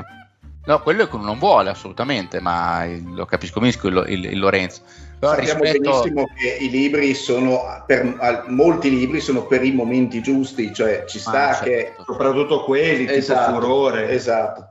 Cioè, poi Ma rispetto a tanti libri che parlano di filosofia, strarobe, però non ti trasmettono niente, tipo male, la maledetta insostenibile leggerezza dell'essere del maledetto Kundera che non è, non è mai esatto, morto. Troppo, è, non è, non è mai, non è mai morto troppo presto. Ho vissuto almeno 60 anni di troppo quel maledetto di Kundera. Bastardo. siamo tutti sulla stessa lunghezza d'onda? Sì, sì, decisamente. Ma, bastardo. Ma, ma, tu, ma, tutti gli epitafi dei radical chic. Eh, cioè, ma, maledetto, guarda, adesso guarda che devo andare in Baviera, invece mi allontano, mi allungo un po' e vado a Brno soltanto per cagare nella, nella casa dove è nato, quel maledetto di, di Kundera bastardo. e, lui che non ha mai trasmesso una minchia, invece cazzo eh, Steinbeck ti trasmette veramente tanto, cioè veramente, è veramente uno scrittore potente. Che tra l'altro essere viscerali e scrivere un libro che non scada nel uh, volgare gratuito, nel... Uh, a volte anche nel grottesco, ma, ma anche nella retorica. Di, di cattivo gusto. E stavo per dire questa cosa, nella, nella, retorica, perché non è retorico. È, è, reale quello che dice, cioè quando parla del, del del trattore come figura metaforica, ma in realtà non è metaforica, è reale, dice e parla del, del come, come, simbolo del, del decadimento della, del, della società dove una volta l'uomo si godeva il cibo che faceva perché lo faceva lui, mentre adesso viene fatto dalla macchina.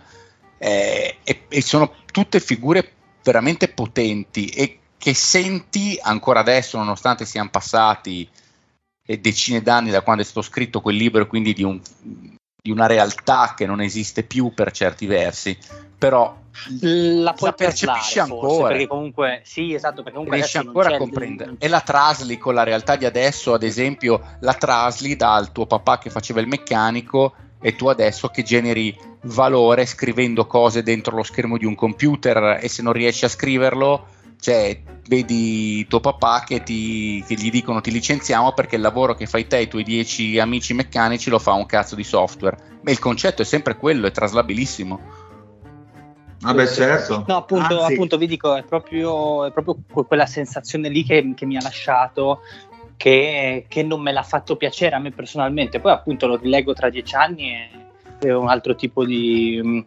Ma tu sei ricco, anche... qual è il problema? Cioè, non sono problemi tuoi. Dire?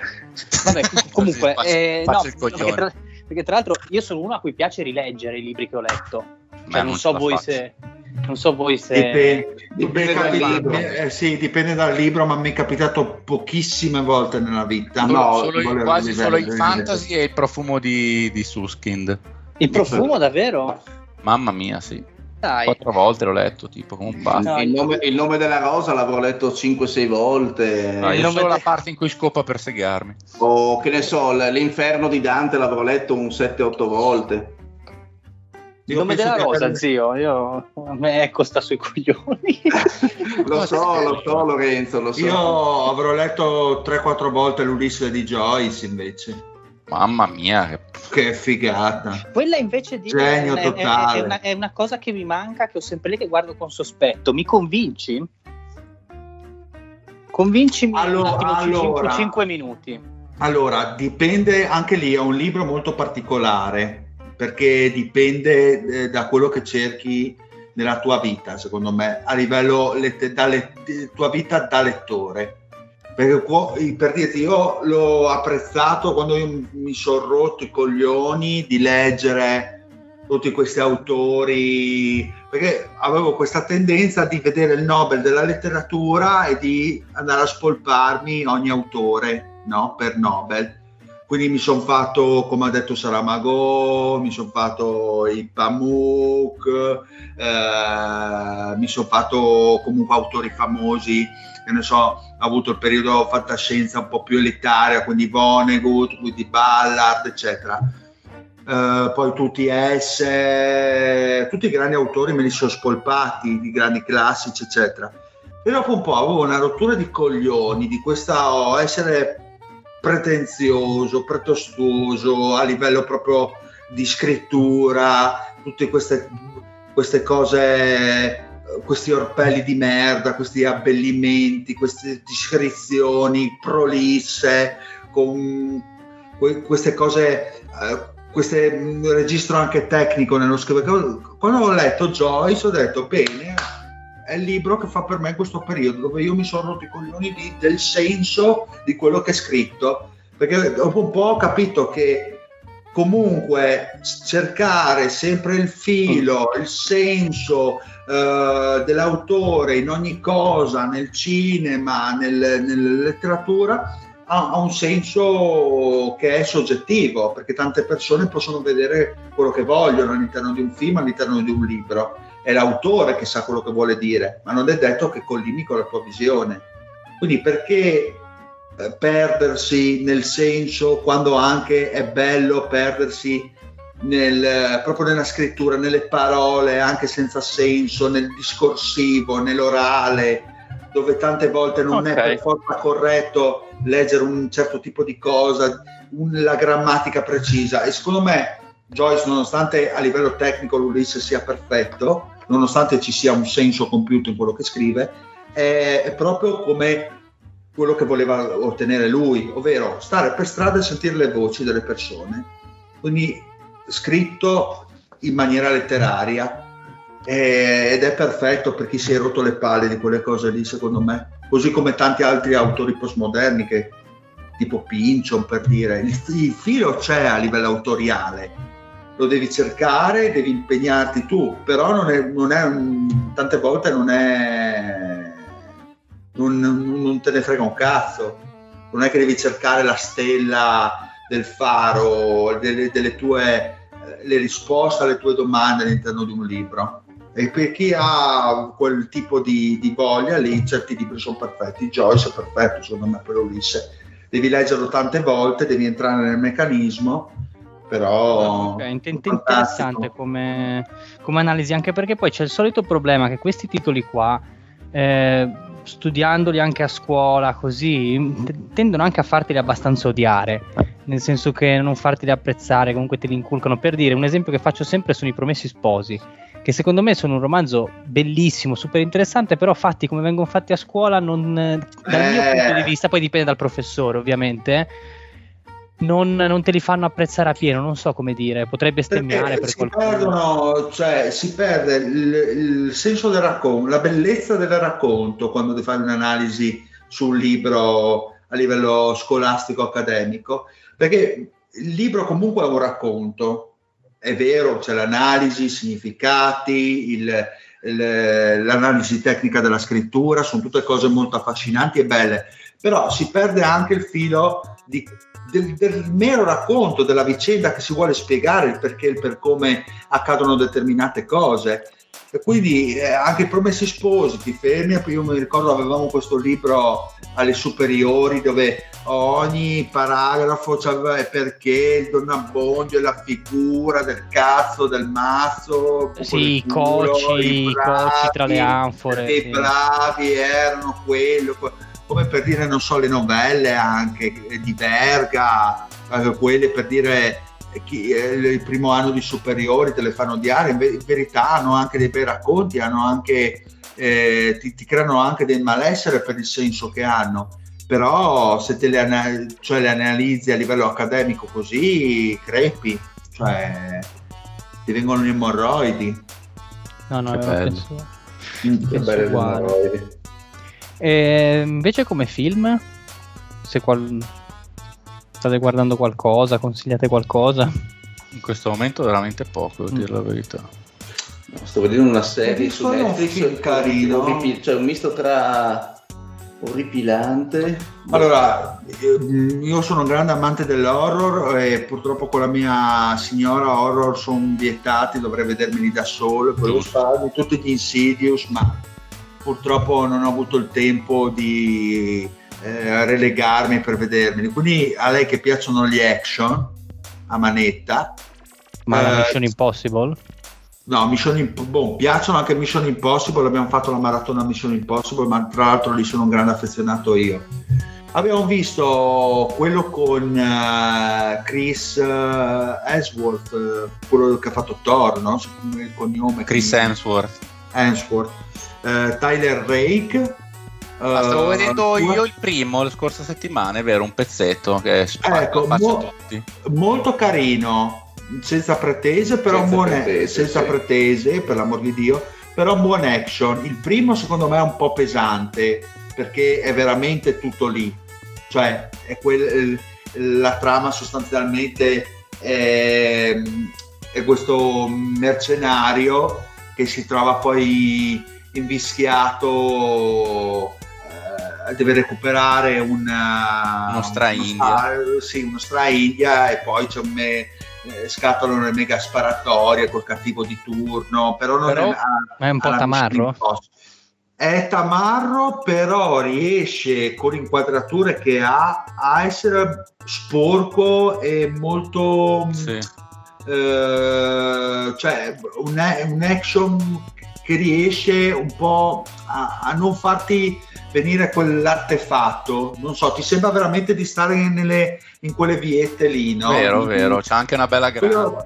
Eh, quello è una bellissima fotografia, il primo, però è tutto lì. Il secondo invece è un po' più costruito, secondo me è un po' più godibile come action. Il primo è proprio sparatorie, due ore di sparatorie, ma con un ritmo proprio pa, pa, pa, pa, pa, pa, pa, ma Sì, sì.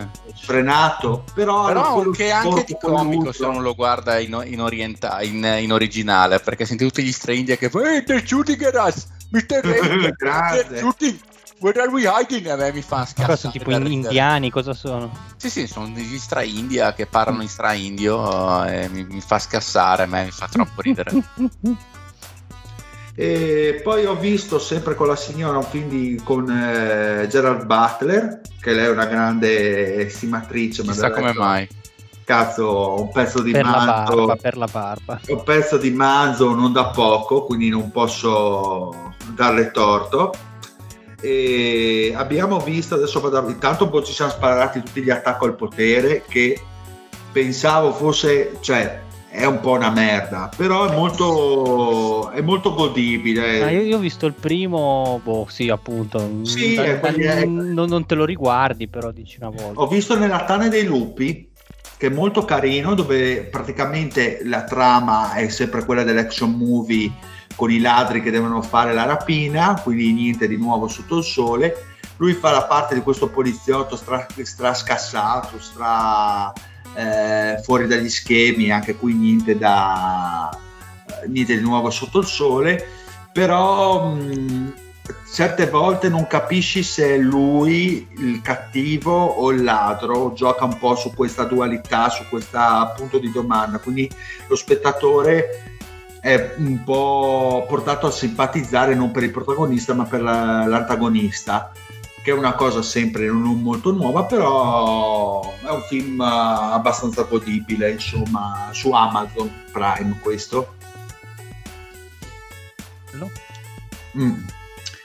Invece volevo, mm, no- parlando di video, non di film ma di video, non so se qualcuno degli ascoltatori è appassionato di Urbex, eh, ma devo ringraziare il mio caro collega, sempre attento e sempre interessante, eh, Matteo B, detto anche Beltrame M, che, eh, che effettivamente parlando con lui abbiamo scoperto alcune affinità e interessi come appunto l'Urbex, cioè eh, l'unione tra la scoperta di posti eh, abbastanza mh, così misteriosi e il fatto di fotografarli e filmarli senza intaccarne la loro, la loro storia. E, e quindi consiglio per chi è un po' interessato su YouTube i video di un, di un olandese, Chris eh, Lukart, che ha viaggiato il mondo facendo dei video anche secondo me ben fatti, eh, visitando basi segrete in, eh, nell'ex, nell'ex URSS, eh, basi segrete alla Spezia per dirti. Ah. Ma sì, sì, dove? sì, sì. C'è una- è, stato, è stato bannato il suo video per, un- per due anni prima che potesse ripubblicarlo perché era una base, se non sbaglio, americana, segreta alla Spezia. E lui è riuscito ad entrare dentro a fare dei video che adesso dovrebbero essere anche su YouTube. Ma sai per caso se a Monte Marcello? Ti ricordi sto nome? Eh, no, perché ancora devo vederlo. Ho visto Mm. un interessantissimo video, video fatto a Buran, che è nel Tagikistan o Kazakistan, che è una, base segreta sovietica, eh, dove si stava costruendo le- l'epigone, diciamo, l'im- l'imitazione eh, del- dello Space Shuttle americano costruito dai sovietici.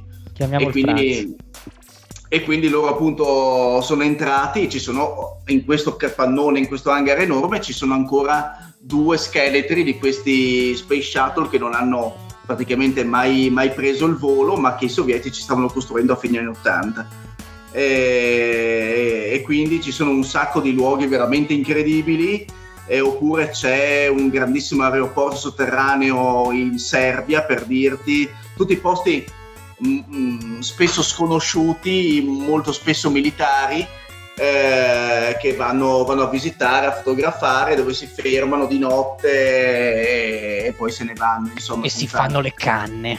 No, non si fanno le canne, però devo dire che visitare, vedere questi luoghi è sempre abbastanza Beh, incredibile. figo. Quindi per chi volesse così lanciarsi in questo genere di, di osservazioni tubistiche, lo consiglio. Che mito. Che mito. Io invece sto finendo Fede Dark Souls 2. Ah, Tra l'altro, eh, io da, da non esperto so che è il capitolo più debole del, del franchise. Non sono d'accordo. non Cioè, io, sono ti, io ti d'accordo. par- ti parlo per sentito dire, ovviamente. Ma allora, siccome ho finito il remake di Demon Souls eh, su Play 5 Sì. E eh, devo ammettere che è invecchiato male per certe meccaniche, avendo giocato tutti i Souls, Bloodborne e quant'altro, ho detto, avevo lì mh, comprato a quattro spicci Dark Souls 2 nonostante l'avessi finito per 360, ho detto vabbè proviamo a fare un paragone e a giocare un Souls. Non avevo cazzi di finire di eh, reiniziare il 3 perché l'avevo finito da l'ho finito due o tre anni fa, quindi non avevo proprio voglia di rigiocare. Bloodborne avevo giocato 140 ore, quindi era impensabile. Non sono andato su Elden Ring, ho detto vabbè, provo su Dark Souls 2. Comunque un buon ricordo con tutti i DLC annessi e connessi. E Quello un po' meno riuscito molto- della trilogia, però dai. Ma eh, diciamo che gli manca, secondo me, quel, l'oscurità, quel, quel senso di marciume che Ma gli manca. Miyazaki perché non c'era lui a produrlo. Però è un bel Souls anche il 2. No, no, è un bel Souls, però chiaro che... E poi soprattutto quando uscì almeno era fatto male dal punto di vista tecnico, nel senso che c'erano delle zone ad esempio in cui veramente il frame rate calava a livelli imbarazzanti, immagino che rifatto l'abbiano un po' migliorato. Sì, perché- Scholar, eh, già col, con la Scholar, La Scholar Edition, Edition. quella con tutti i DLC avevano già migliorato moltissime cose. Mm, sì, però è stato veramente piacevole. Diciamo che il Dark Souls 2 è debole dal punto di vista dei boss, secondo me, confronto all'1 e al 3. Sono meno caratterizzati, un po' più bruttini generalmente. Non hai proprio degli scontri epici che ti ricordi in confronto agli altri Dark Souls. Forse lì è molto debole, piuttosto che nella costruzione del level design.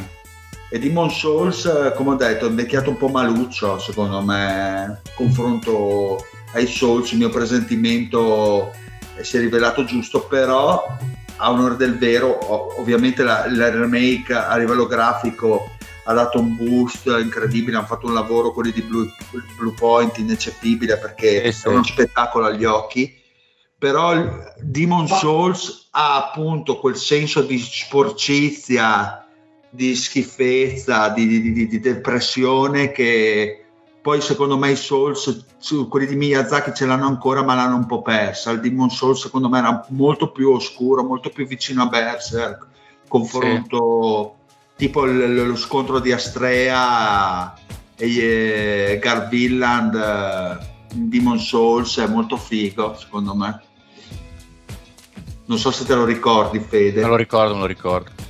Mm, quello è molto molto bello. E, e tra l'altro secondo me la citazione al Signore degli Anelli è quella più azzeccata perché le miniere con il, eh, Ah, con sì. il demonazzo infuocato fa molto miniere di Mori, Moria Moria Moria Moria, Moria. sì, sì, sì. Quindi No. finirò quello e dopo chissà che giochino potrò fare, zio. Quello che, quello che hai comprato stasera. Eh, il Mountain Blade 2, chissà. Da Sai che avevo voglia di giocare eh, a un bel COD io, farmi una bella compagna di un COD. Tipo la Perché no? remaster, la remaster del Modern Warfare, il primo. In campagna non sarebbe una brutta cosa. Eh, Eh, sai chi gioca a COD? chi? Io. Grande? Stai giocando adesso a COD? No, era soltanto per mettere COD e io vicini. Ah, Oddio. Comunque, Che eh, ci, sta, ci sta sempre, a parte che insomma hai anche l'NBA eh, da... Ma Sì. cos'è che non ho? Eh, cos'è che non hai? Bello il 2K, il 2K che ormai è vecchio, il 23 d'estate, bisogna già andare al 24. Esatto, bisogna già essere avanti. Esatto, bene, andiamo a Nanna ragazzi. Sì. Ok, perfetto, andiamo ai saluti con lo zio che si vede i capannoni abbandonati, qua un saluto allo zio. E la... forse al prossimo anno, ragazzi. Chissà, chi lo sa. Prossimo anno, Vecchio. prossimo anno. Vecchio! Prossima stagione. Staremo a vedere. Esatto, dipende. Perché qui o arrivano i soldi o io non mi muovo più. Ah, ok. ottimo. Quando mai ti sei mosso? Sei Non mi muovo più da casa mia, esatto, quello volevo dire. Un saluto a Lorenzo arrivato tardi. Ma no, dai, non sono arrivato così tardi. Fine per la Sì, dai, sei stato bravo. Buona- buonanotte a tutti, ci vediamo l'anno prossimo, ci sentiamo l'anno prossimo. Perfetto, un saluto al Col- Fede. col- con la versione premium anche, ricordiamo. Eh beh, Vabbè, certo. ovvio, del Fede. La vinto solo Eh. io in versione premium, OnlyFans sbloccato. Bella ragazza, la prossima stagione, con o senza lo zio. Weila. E un saluto anche dal grandissimo Dile, direi. E un saluto anche dal grandissimo Dile al, alla proscena, al prossimo anno, ragazzi. Non salutiamo il Mario che è stato Che in può andare anche a fare in culo. Poteva eh. presentarsi Sì, è un ebreo schifoso.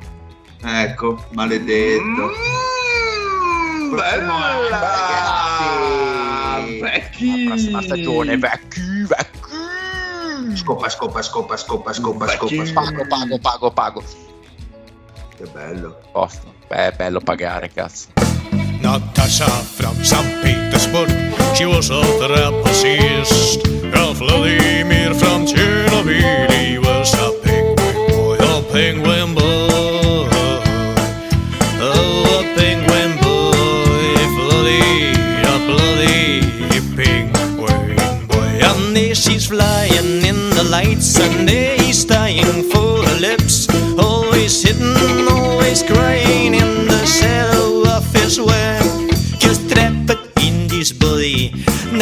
piensan